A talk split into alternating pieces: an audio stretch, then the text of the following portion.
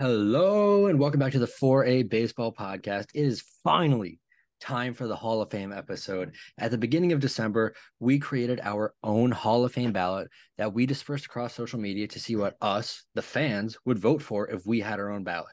We're going to treat this kind of like a Hall of Fame show. We're going to introduce some of the candidates, not talk about all of them because some of them don't deserve all of our time, their likelihood of getting in or retaining the ballot. And then we'll get into the results, who you, the fans, voted for to be elected into the National Baseball Hall of Fame. How are we doing today, boys? I am doing good. This is long awaited, much research done. I am prepared to go to battle. I'm ready. I'm not I'm not as ready to go to war, if I'm gonna be honest, but there are a couple of these guys that I am really excited to go over. And so yeah, that's really that's really what I'm about for for for this for this episode. Yeah, so with the ballot, we sent it out to mainly Reddit, Twitter, and it was in the link on our YouTube and Instagram page. But a majority of our votes came from Reddit. So first, we're going to highlight the big guns, the guys that are maybe going to get in, and then there's definitely the ones that won't get in. There's definitely no one first time around that just got on the ballot that's going to get in. Do you guys kind of agree with that this year? Uh, first try, first first ballot Hall of Famers. Yeah, um, there's one that I would like to cover, but other than that, there are not even there's none even in the conversation. Steves, anything you wanna? Yeah, I agree. There's not really any. Well, do you want to kick off with that guy? There's not really anyone. Let's kick off with that guy. I will lead him in. It is Carlos Beltran. Beltran. He is statistically a Hall of Famer. Um, I was looking at his statistics and trying to compare him to other Hall of Famers. He's very, extremely, and I mean extremely similar to Andre Dawson. Both are in the 2,700 hit range. The difference in their RBIs is four. Their difference in their home runs is three, and their difference in stolen bases is two. And, and get this, they had the exact same batting average for their career and the exact same career OPS plus. They are literally identical. Um, but something that Carlos Beltran did even better was than anyone else was steal bases efficiently. Um, he had the highest stolen base rate success rate of all time with uh, 300 minimum stolen bases. Um, obviously, statistics are not stopping him from being a Hall of Famer. Um, it's the sign stealing scandal 2017. Um, regarding that though, he wasn't a coach. He wasn't a higher up. He was a veteran presence on this team. And here's here's my take. This is going to disagree with everyone. I, I don't think a no doubt Hall of Famer should be penalized for a team wide scandal that happened in their age 40 final season. And this is kind of a pivotal vote here because if Beltran doesn't get in, that kind of closes the door on every single player on that 2017 Astros team. And I, I think he's unlikely to be a first ballot Hall of Famer, but he gets my vote for this one. See, I kind of disagree with you there on the sign stealing thing. Is if you look at that baseball reference, it's missing a very, very big thing for some Hall of Famers. It's a World Series ring. He was ring and chasing. He was ring chasing, and in doing so, he passed the line of reasonability. Like he cheated. and if you're going to consider a steroid user a cheater and not put them in the Hall of Fame, you're not going to put in a cheater who stole signs and stole the World Series. They didn't steal it by some heroic comeback by like someone on the bench like looking in and seeing a tip on the pitcher. No, they had a camera behind the center field fence pointed at the catcher and stole the signs and relayed it to their players. They cheated for a World Series. If you had a team full of people you're doing steroids, do they deserve that World Series? No. Um, but the World Series ring is not the difference between this Hall of Fame career. And I think even if you give him that that that tax, you take that World Series ring away from him, he's still going to be a, a, Hall of Famer. I think he shouldn't have done it, and I think that's definitely going to resonate in some of these voters. But I honestly think compared to these steroid users that we're about to talk about, I think that he's going to get several more votes, several more percent than the other ones. I think there's definitely like a fair argument for him to be in the Hall of Fame statistically. I think he belongs in statistically. I just think a veteran that is the ringleader of a sign stealing scandal is worse almost than doing steroids because it's defaming the sport. And you can't yeah. put someone like that into the Hall of Fame. I did I did as much research as I could on the whole ringleader thing, and that's has never been confirmed that he was the ringleader, but it is speculated that he was. And that in itself, if that was proven, would be the would be the nail in the coffin for him. Um, at the same time though, the manager AJ Hinch and all the, the higher ups that knew about this should have just shot it down immediately. I can't say that that would have impacted anything, but still, even with that, I, I, I don't know. I think it's just too late in his career. Um, and it, it's kind of horrible how the timing happened, and it was a horrible decision on Beltran's part. uh, and I don't. I just don't think that can ruin such a good career. How, how do you fall on that? Uh, so I had him in as well, just statistically. Don't get me wrong, I as just as upset as anyone else was in the 2017 scandal, and Brad does bring up a fair point that you get rid of that World Series ring, that is very detrimental to his case. I, I, I would say because to make it into the Hall of Fame, you need not only your personal accolades, but you need the team accolades. You need to have that see that team success over over your entire career and he had a very illustrious career through and through. Nine-time All-Star, three-time Gold Glove, two-time Silver Slugger. He won the Rookie of the Year, but he the you play to win the World Series, and for him to be, as we're saying right now, the ringleader of that cheating scandal in 2017. You have to take that into account. So I could see it going either way. I put him in just based on statistics. Yeah, I think that makes sense. Yeah, I, I again, I agree that he belongs in based on just statistics, but it, a, I'm not a big Hall of Fame person. Like, I don't like to induct a lot of people, and when you have such a big red flag in terms of defaming the game, you don't belong in the Hall of Fame. So, do you guys want to go to the more controversial players first, or the ones where we're kind of just going off their careers? Um, do you want to go to the steroid users now? Do you want to move forward into Well, I those mean, guys? we, we already started with a controversial person, so let's keep it going. All right, we're gonna kick it to the most controversial of all, Alex Rodriguez, and I think this is a very simple answer for me. No, Okay. And I disagree on that. There you see, sometimes Bradley. sometimes I disagree with Brad just to disagree with him, but this time I I, I have to go against him. I, 'cause- no, and hear me out and, and hear me completely out. You can make Out. the argument that Alex Rodriguez is the greatest infielder of all time, not only the best third baseman, not only the best shortstop. There are steroid users like Sheffield and Pettitte that we'll talk about, but there's Alex Rodriguez. He was on another level. Purely statistically, Alex Rodriguez Rod, Rodriguez was better than everyone. I mean, the three MVPs, the Gold Gloves, the power, the the speed actually on the bases. He slugged high every year. Um, and he, he the fourth highest WAR of all time. That's important stat for you. Um, and he somehow managed to catch 34% of the vote in his debut ballot last year, even with all the scandals. That's tough to do, considering what's going against him. So I'm I'm kind of curious how this year goes. But if I'm gonna vote in Barry Bonds into the hall, I think you have to vote A Rod in because he's in that inner circle of steroid users. There's there's Barry Bonds, there's um Roger Clemens, and there's Alex Rodriguez. These guys that even if you created this like steroid tax that like subtracts 20 to 30 percent of their statistics to like try and balance it out, they're still first ballot Hall of Famers. I mean, Alex Rodriguez was that good. Um, there's so much there's so much controversy around this guy though. There's a lot of rumors that there was more cheating even beyond the steroids. Um, so if that ever were to become public, it would be it would be a, the the last nail in the coffin, like I mentioned with Beltran. But um, I think A Rod is trying to get into this this um, what, what's it? What, he's he's becoming an announcer, and I think he's trying to appeal to everyone, just like David Ortiz kind of did. How he had some of the controversy and then became a, a very liked announcer. Um, maybe to boost his chances. What do you what do you think about that? I think that he's just doing it to stay in baseball and because he loves hearing Alex Rodriguez.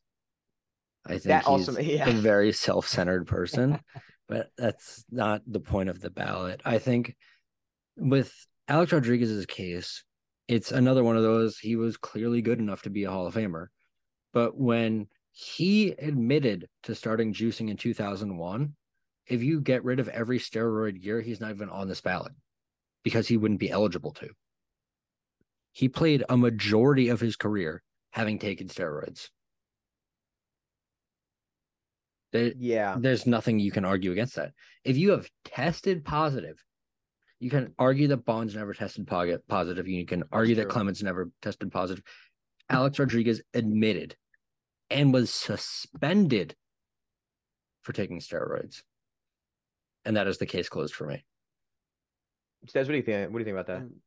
I mean, that's a very fair point. But Alex Rodriguez is one of those names that will kind of live in infamy for the baseball and or for all of Major League Baseball, right? But the thing he's in my opinion, I don't consider him the greatest infielder of all time. I disagree with Tom on that point. I don't even consider him the greatest shortstop or third baseman of all time. But he had an amazing career, and you can't just get rid of the steroid era in general because that's just how baseball was played during that era. Everyone juiced. Even the people that didn't juice probably had something in their system. But Alex Rodriguez deserves to be in the Hall of Fame based on his stats. And again, like I said, I kind of base these more on statistics and what um and kind of their accolades and stuff like that. So again, three-time MVP, 14-time All-Star, two-time Gold Glove. He won a batting title. He's a 10-time Silver Slugger. He won he won a World Series. You you can't take that away from him. And for that, I have him in the Hall of Fame.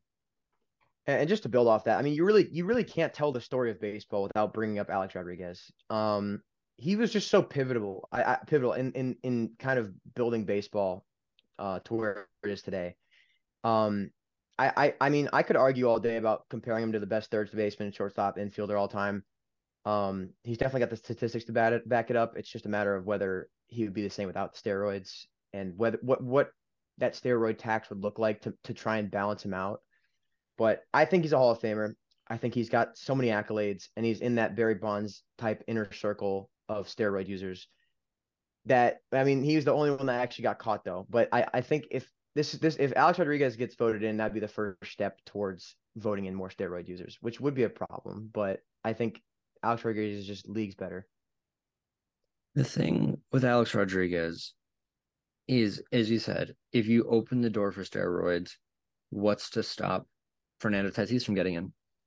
Do you think Fernando Tatis, if he has the career trajectory he's on, should be in the Hall of Fame? It, it kind of depends. If you if you if you go out there and win ten batting titles, three MVPs, um, you win the World Series eight million times, you you, kind of have you're kind of the face of baseball for ten years. You're you're you're gonna be in the Hall of Fame, I think, regardless. I, I think me personally, I think Jose Altuve belongs in the Hall of Fame just because he's been the face of the Astros for so long, and I think that even with his problems, he's continued to succeed. So if, if Fernando Tatis does continue to succeed like that, then I think that he is a Hall of Famer. I mean, obviously it's way too early to tell, but if he has that that type of trajectory. So I'm kind of on the same page with the Altuve thing. Like he belongs in the Hall of Fame because he's proven that he doesn't need it to succeed. Yeah. But you can't count Alex Rodriguez a member of the 600 home run club without steroids. You can't count him a three-time MVP without steroids. And with those MVPs, you take away his silver sluggers.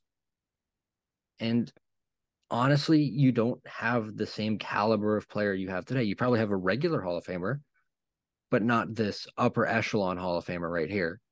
Absolutely. And I think that's I think that's what I'm trying to say. Like when you open the door to the other juicers like Sosa, McGwire, um, they were great power hitters, but they were often one dimensional. And that's where these these really talented rare ones come in, like A Rod and Barry Bonds, that were able to be top of the line contact hitters, power hitters, sluggers, speed threats, and defensive threats. And that was more of a complete player. I think a lot of the a lot of the steroid era players, the ones I mentioned, like Palmeiro too, they were all not really well rounded. They just had the power aspect. But when you have a well rounded player like that, I, I, I think if you look at it like that and the voters look at it like that, I don't think I'm scared of the door opening on the steroid users. I think you can let a couple really good ones in. Okay, I'm gonna reiterate one comment that you said Okay. before we move on to our next guy. You said you can't tell the story of baseball that Alex Rodriguez, and you can't, but that doesn't mean he has to have a plaque. You can put his name in the Hall of Fame exhibit without it being on a plaque. That, that's fair enough. I, I think I think we have to disagree on this one because I mean I think we just have a different idea of what belongs in the Hall of Fame. I am not pro cheaters being in the Hall of Fame. That's what it comes down to. Um, and so I think another candidate, where another steroid guy, obvious steroid guy, is Manny Ramirez. This guy tested positive twice. And Oh. again, this is another guy who has the credentials to be in the Hall of Fame. Like the dude finished in top 10 in MVP voting for nine straight years, Skip two years, and there's another one right there. He put up one daughters for 12 seasons, something like that. You know, he's put up 555 career home runs. He's a 312 career hitter, batting average. Like it's an impressive resume, but he took steroids. You tarnish your reputation. Eh, Yeah, and I think I think this one's a little bit different, just just simply because he just wasn't at a high level anywhere else other than um other than hitting. He was a very good hitter. And also, I watched a, documentary on this. This guy was this guy was on steroids. I think before he got even drafted. I I think I'm pretty sure I'm pretty sure I heard that right. Um, so a guy that was so reliant on that, and then once he got busted, obviously towards the end of his career, he kind of just had to leave the game. Um, so you see that, and I, I just I, I think this is an absolute no for me. Yeah, hundred percent. I agree. It's it's a no through and through. Um, I I think compared to A Rod, like they're in two completely different leagues, and the fact that he got caught twice and then just kind of like fell out of the league, like kind of just shows to how how how different they are in comparison. I I didn't put him in, but I mean he had a he had a very good career. It's just it was plagued by this by the steroids. Also self-inflicted. Yes. Mm, Yeah. It's not like it's not I'm not saying like it was like a disease that he caught. It was literally he was doing it since he was like 17. And another player just like that, Gary Sheffield. Great career, great hitter, nine time All Star, five time Silver Slugger, a Player of the Year award, but not an MVP award, because that makes perfect sense. Second place in MVP, third place in MVP, third place in MVP. Like, you get it. Great baseball player, great contact ability, not striking out a horrible rate. He's walked more than he struck out in his career. Like, Gary Sheffield is a Hall of Famer statistically, but he admitted to doing steroids. I think this is the most innocent steroid user there is because it, he's no, and I'm not saying that it's not wrong, but like I, I'm pretty sure I'm pretty sure he didn't even know what was happening. Like, I mean, he was this was this was in the peak of the steroid era. Like he was playing in the peak. I I, I'm I'm convinced that he is the most innocent one that's come out because the other ones didn't come out and say that they did it. Uh, Gary literally came out and admitted it. Um, but this is just another player that kind of backs up my point on A Rod that the other players are more one dimensional. Um, Gary Sheffield was, yes, a way better contact hitter than most steroid users, but he also was not great in the field. Um, and I, I think all the MVPs, the all the MVP, high, the top MVP votings, um, is just not enough to kind of push him over. Mhm. Um, I, I don't know if he's the most well-rounded player other than on the hitting side of the field. I think that Uh, for me Sorry. You can go Yeah. Brad, you can go Brad. Oh, I was just gonna say with Gary Sheffield, right? Like you have someone who can perform consistently and prove perform consistently well above average, and that's what a Hall of Famer should be. But no matter how innocently they are a steroid user or not, they still have the underlying phrase steroid user. And that's what he is. And what year did he get busted for? Did he come out after he retired or? Yeah. Okay. Do we do we know what, what years that were? And he, had actually- literally admitted to it. yeah, he admitted it to it. But what what years do you know? Like, was he a full full career user or? Because he actually was able to maintain that production up until 2007 almost. Um, I mean, this is a long career. This is 22 years, and he was consistently good through that entire time, except for the last two years on Detroit and the Mets. He So- reportedly admitted to it in 2004. So I mean, he during his to- career. Yeah, he and then the next season he hit 34 home runs, batted 291 with an 891 OPS. I mean, that's still is that like a Jose Altuve occurrence or is that But just not enough? took to steroids. No, that's but when next, he I'm saying admitted that's when he admitted to doing it. He could have been doing it for longer. If he admitted to it, then he wouldn't have continued. That doesn't make sense. But you still have the effects of steroids in your body. They don't just go away. Like they go Uh, away over a long period of time. I mean, he- he compa- kept if it- you're looking at his next season, that's not a fair statement. It's looking at his 2005, 6, 7, which is when he started to fall off because, as noted, steroids were gone. I mean, a 265 batting average, 800, 840 OPS. but look at what you're comparing it to. That's the also the, the the worst thing is it's not going to look good on his part because this is an aging version of him. It's a 38 year old. This is a 38 year old Gary Sheffield we're looking at. That's that's way older than the average player in the MLB. So I, I didn't vote him in me personally, but this is this is a player that still man, managed to produce uh, not as long after he admitted, opened up to it, but for I think a couple years after. I think that he's going to get some votes, but it's just not going to be enough to push him in the Hall of Fame.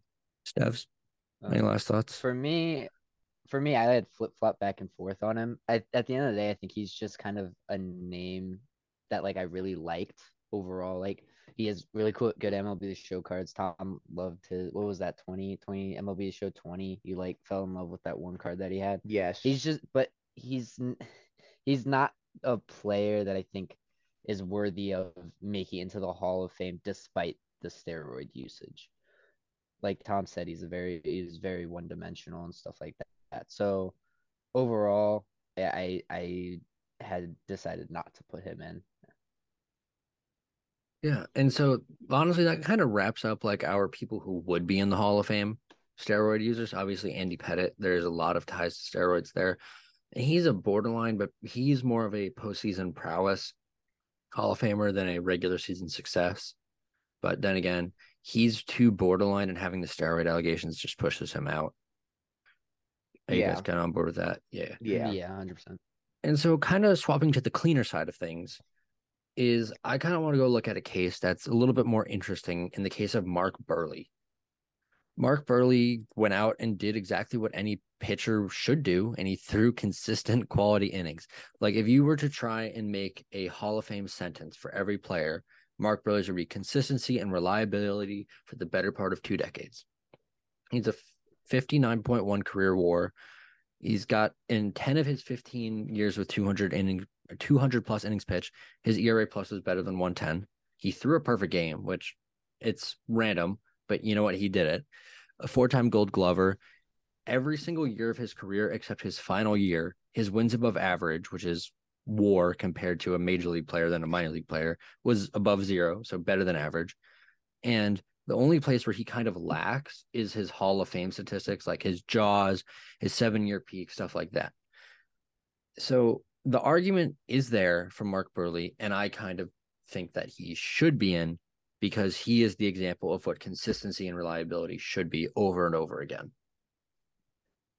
Yeah, and I, I, I mean, this guy barely hung on to the ballot last year. I mean, he got 5.8% of the votes. He's not going to get in, but it's it's an interesting topic to talk about because there's a lot of things that you kind of go under the surface and you kind of you kind of see some interesting statistics. Like the model of consistency for this guy was crazy. I mean, the the, the thing you talked about, the ERA plus in those those an innings pitched, um, and that that consistency over his whole career. That's what you're looking for, but he never even had a, a season. Let me check this. He had one season above 150 strikeouts in those innings. He was a pitch to Um, contact pitcher. Yeah, but I just you, if you're if you're talking about small hall, this is like kind of just a hall of good. I mean, he was just a good pitcher over time. I mean, he never was. I don't think you could consider consider this guy a top 10 pitcher in baseball uh, any of the years he pitched. Um, do do you think that that's true? Maybe maybe I- 2005, but I don't know if he's a top 10 pitcher, but he's always 10 to 15. That's the thing. You never had someone like fluctuating very high, very low. He was always 10 to 15 in his time because you knew what you were going to get out of him. Yeah, I I just I think I think his consistency is something that that's pretty remarkable, especially for a pitcher. Um, it's hard to stay healthy like that for so many years, but it's it's just not enough. And I know I know the advanced stats um probably favor him more than his regular stats, but like he doesn't have those counting stats that that most voters are going to be looking for, and I, I don't think he's going to get in. I think he's going to stay on the ballot for a couple for uh, several more years, but I, I think he's just going to be there. I think he's not going to crack like thirty percent. I think that's fair. Stes, what do you think?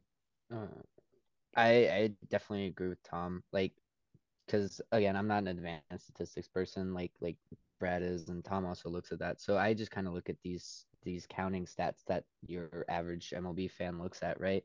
And it's it comes down to the question of how do you look at a Hall of Famer? Do you look at them being good over a long period of time, or do you look at their peak?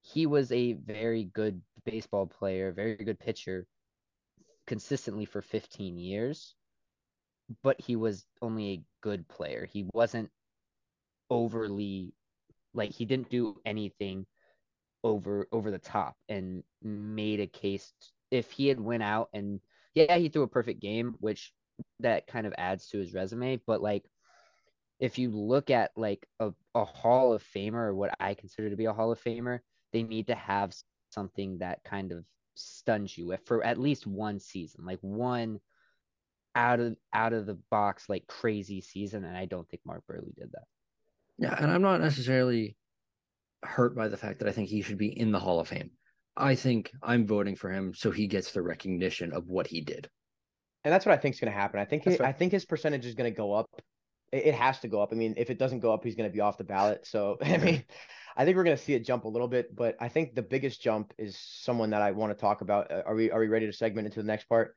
Yeah. Scott Rolen, I think is is going to be the MLB likes to vote in at least one player usually. And Scott Rolen is the closest. He's at like 65%, 66%. You need 75 to get in. He's going to be the guy to make the leap if anyone.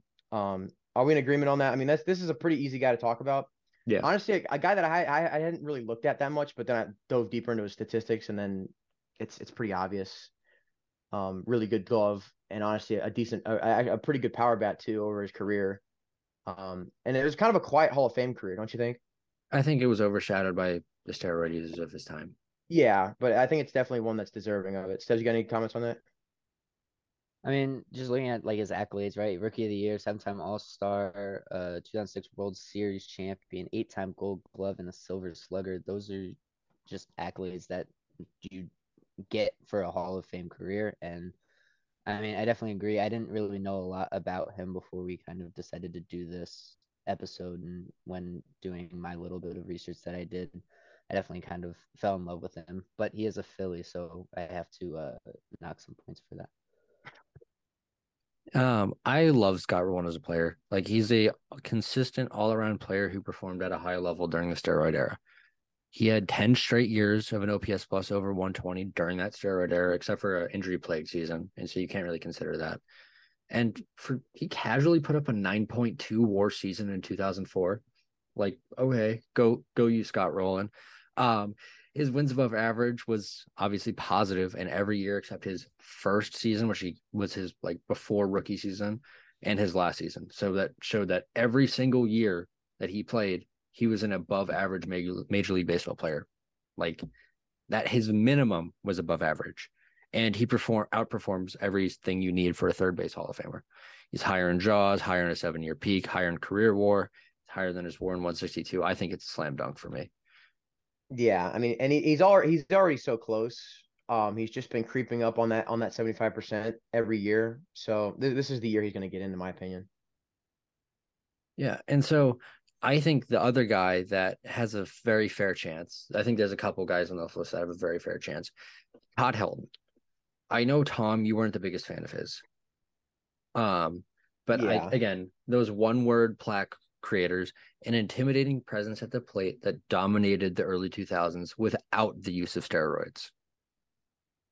Yeah, and and and if you want to talk about these peaks, I mean, he had a very good peak. Um, yeah. let me just let me just use baseball reference really quick and get this segment here. You know, um, it's ridiculous. It's it's pretty ridiculous. One moment, let me just click up here. like, then, oh my gosh, it just continues. It yeah. So I mean, this nine year period, hit almost 300 home runs, batted 333, 1800 hits, um, with an OPS of over a thousand. And, and I mean, the only reason I would I would not consider this would be because um, you know, Coors effect, and does that give a, a quote similar effect to the steroid era? I don't think so. Um, Brad, go ahead. Uh, I was just gonna say that, like, even if you wanted to say that, you can go look at his OPS plus, which adjusts for ballpark, and it's yeah. still fantastic. Yeah, uh, I mean, this is a really good ten year peak. Um, 2009 things. Never mind. never mind. Um, after 2009, things started to slow down a little bit. Um, I, maybe it was due to injury. Was it due to injuries or it was age? He was aging. Yeah, yeah. I mean, he started his career at 23, so he didn't really get to have that like 20 year career. Um, if you honestly gave him a 20 year career and average that out, it's probably going to be like a like a like a first ballot type guy. But um, even with that 10 year period, you still got 2,500 hits, almost 400 home runs. Uh, you got the batting title, three gold gloves. He wasn't a bad fielder either. I, I looked at it today, and I, I think I think he belongs in the Hall of Fame, and he's he's on the way too. I think he got a decent amount of votes last time. I think it was like a fifty some percent. Hmm. So For me, it felt kind of like a no-brainer. Todd Helton's was kind of like I felt like I always heard his name growing up, and like whenever like they were talking about like, oh, it's like the first player to do this since like Todd Helton or something like that. Like, I it felt like a no-brainer to me in that nine-year period where he was playing out of his mind, just kind of cemented it. Yeah. And obviously, like you have someone that has a peak like that. And I think this is where Tom and I are going to heavily disagree the most. let's go. I'm ready. is a peak like Andruw Jones, which didn't exist. He Okay. is if you want to put again his his statement on his plaque is the best defensive center fielder of his time. I'm ready. Can I? Am I ready He's to go? not the best center fielder of his time. If you that's the argument you're going to make.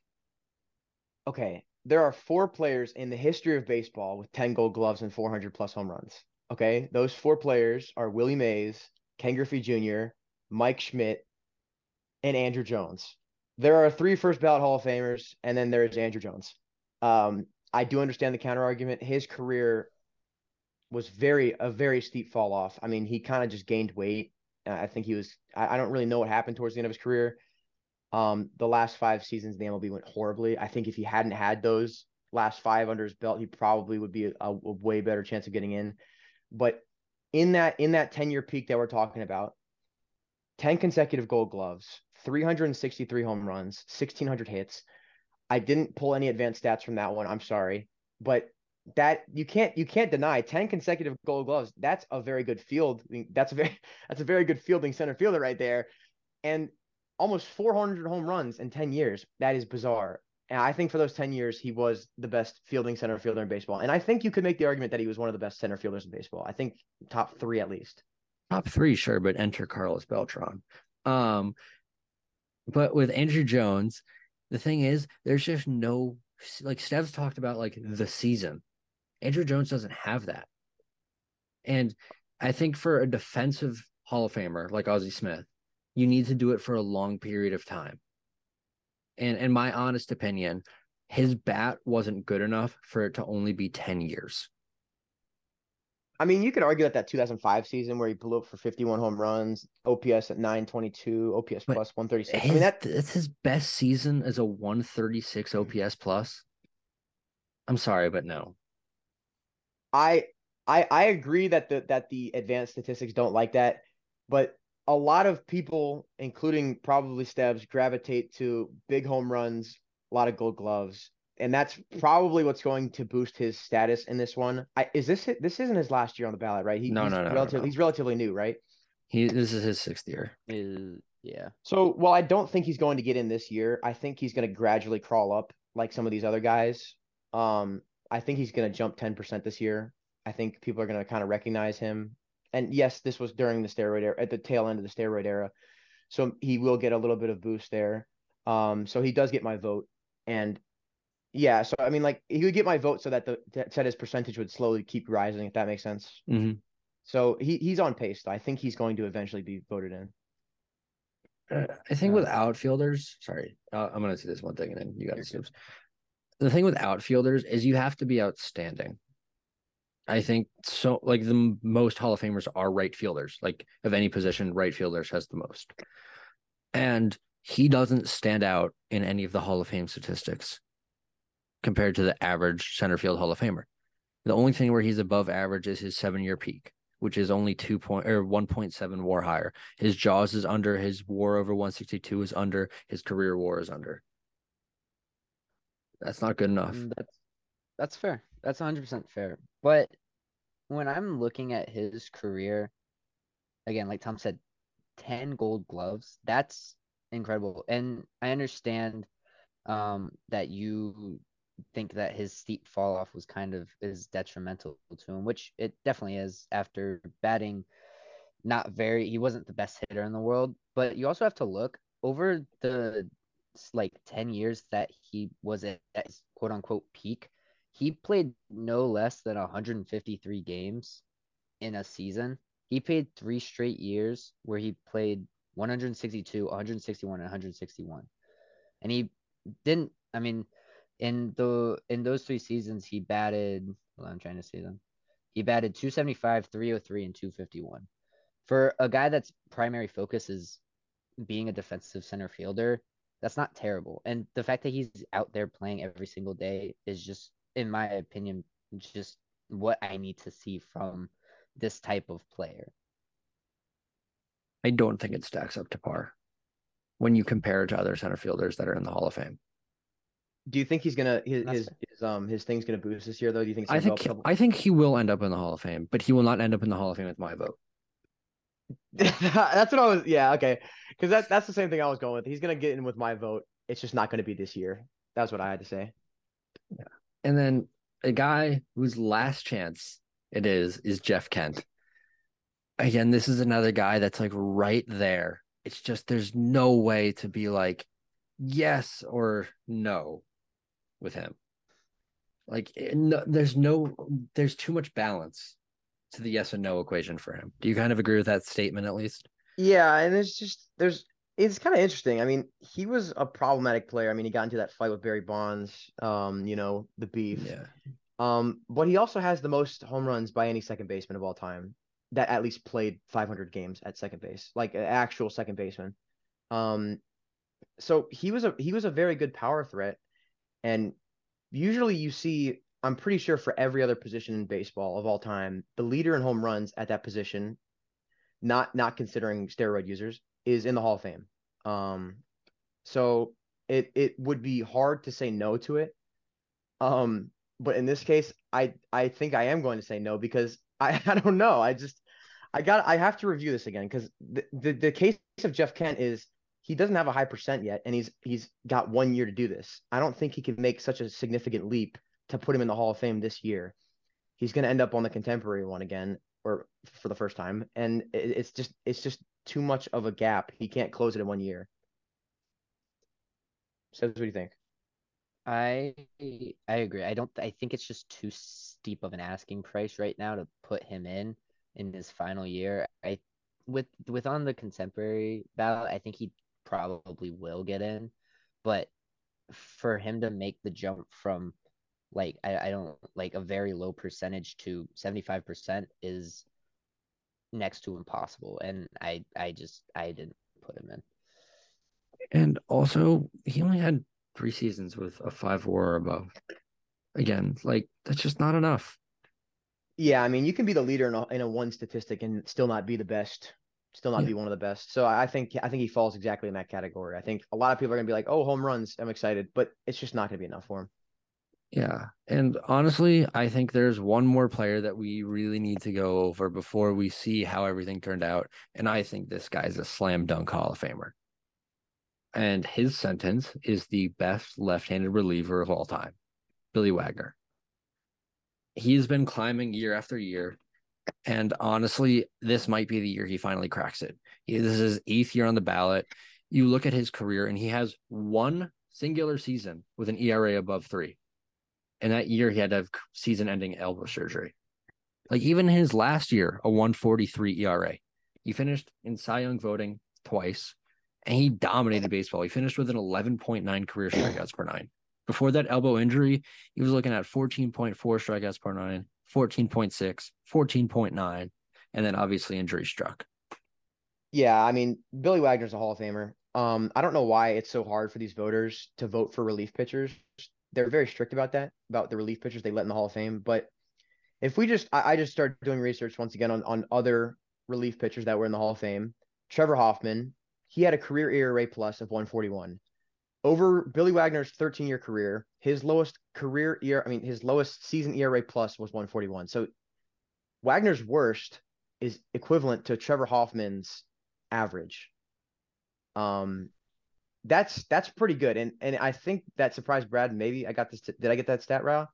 Half Um, Hoffman's worst is No. equal to Wagner's average. No, as it was the other way. Was it really? Oh, Are you sure? Billy Wagner had an 81 ERA plus at one point.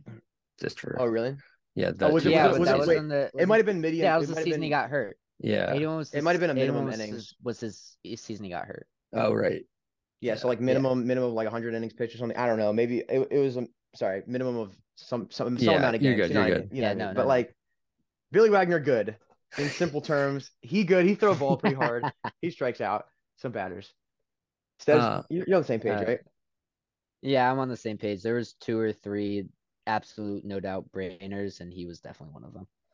And so, like, you may look at his baseball reference and be like, oh, why is he so low compared to other relievers? But it's also because, like, think about the time he pitched in. Relievers that were in, like, Rollie Fingers, Dennis Eckersley, uh, Goose Gossage, they were throwing in a time when relievers were being asked to throw 110 innings. They're asking to throw every day or something like that. So when you're not throwing quality innings as frequently, you're still throwing quality innings, but not at the same amount. That's why your WAR is not going to be as high enough. Yeah. And dominance over time is exactly what Billy Wagner is. And I think if Aroldis Chapman stayed on the path he was on, we're having a conversation of who's the best left-handed reliever of all time. But considering Aroldis Chapman's fall off and Billy Wagner's consistency over time, it's Billy Wagner. And you can't say best left-handed reliever of all time, didn't take steroids, and not put him in the Hall of Fame. Absolutely. I, I think it has to I think it has to be soon. And he actually surprisingly is running out of time. I can't believe he's on the eighth year of his of his tenure out there. I it doesn't make any sense, but he should definitely be voted in. And I see a big jump coming. Yeah. And so, with that, we're going to take a quick break and we'll be right back with what happened with Hall of Fame voting. All right, welcome back, y'all, to the 4A Baseball Podcast. Thank you for sticking around for this part that I'm so excited to go over. This is the part I've been waiting for. I love the discussion about all the candidates, but I, I want to see who got in. And so, to kick it off first, the ballot. So there are 161 unique voters that submitted their ballot. And so looking at their rarity, there's 125 unique forms of the ballot. And the most common type, it occurred twice. Um, there were two ballots that were similar, and they both occurred four times. That's just a little bra- uh, ballotology for you. And so the moment I've all been waiting for, the results by numbers. Two people got inducted into the Hall of Fame. 14 people stayed on the ballot and 12 people fell off the ballot. All right, drum roll, please. Do do do do do do do do. All right, these are the people who got less than 5%. All right. So the this first is part. shocking. All right. So if you get less than 5% on the ballot, you fall off the ballot completely. And a lot of the guys that were here were first years Huston Street, Jacoby Ellsbury, Andre Ethier, Matt Cain, Bronson Arroyo, Mike Napoli, Jayson Werth, John Lackey, Jhonny Peralta, Jered Weaver, and JJ Hardy all fell off the ballot. And where's the love for JJ Hardy, man? Yeah, JJ Hardy got 0%. Is there any guys here that you were uh, any bit surprised about? Um, I mean, I think no one that I Huston Street maybe a little bit about. low. Yeah, Yes. I, I no think one that that- I'm super surprised about. Is it? Uh, um, I think that if Jacoby Ellsbury hadn't had an injury plagued career, he could have been in a discussion to have an actual Hall of Fame career. But then again, injury struck.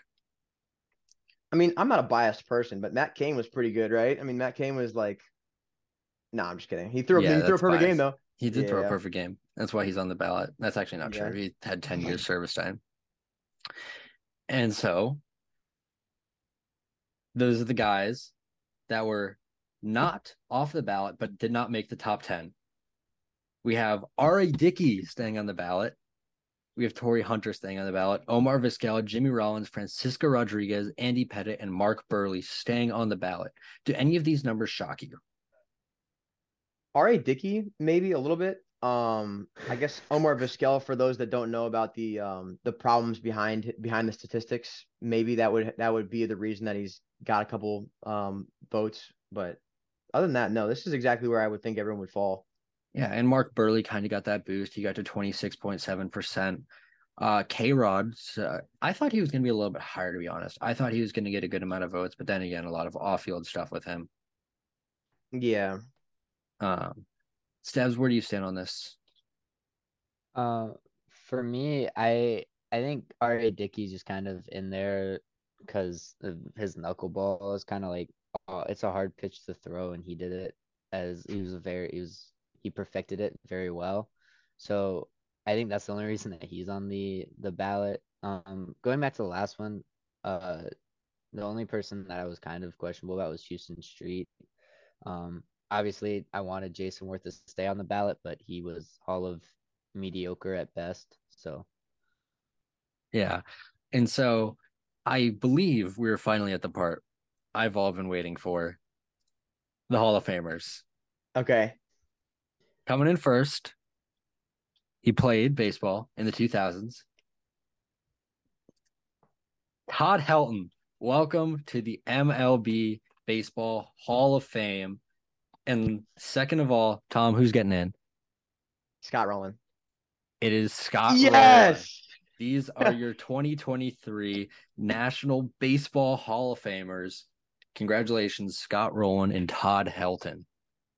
And so, if you want to see what the results came out, Scott Rolen and Todd Helton got in pretty convincingly, like both Wow. over the 80%, 80% threshold. Billy Wagner just missed.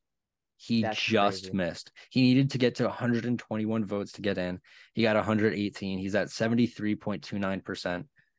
Andruw Jones grew, went up to 68%, Alex Rodriguez 54%, Carlos Beltran 53, and then we kind of go to the bottom. Uh, Tom, I know you were talking about Bobby Abreu. Are you surprised that he was that low?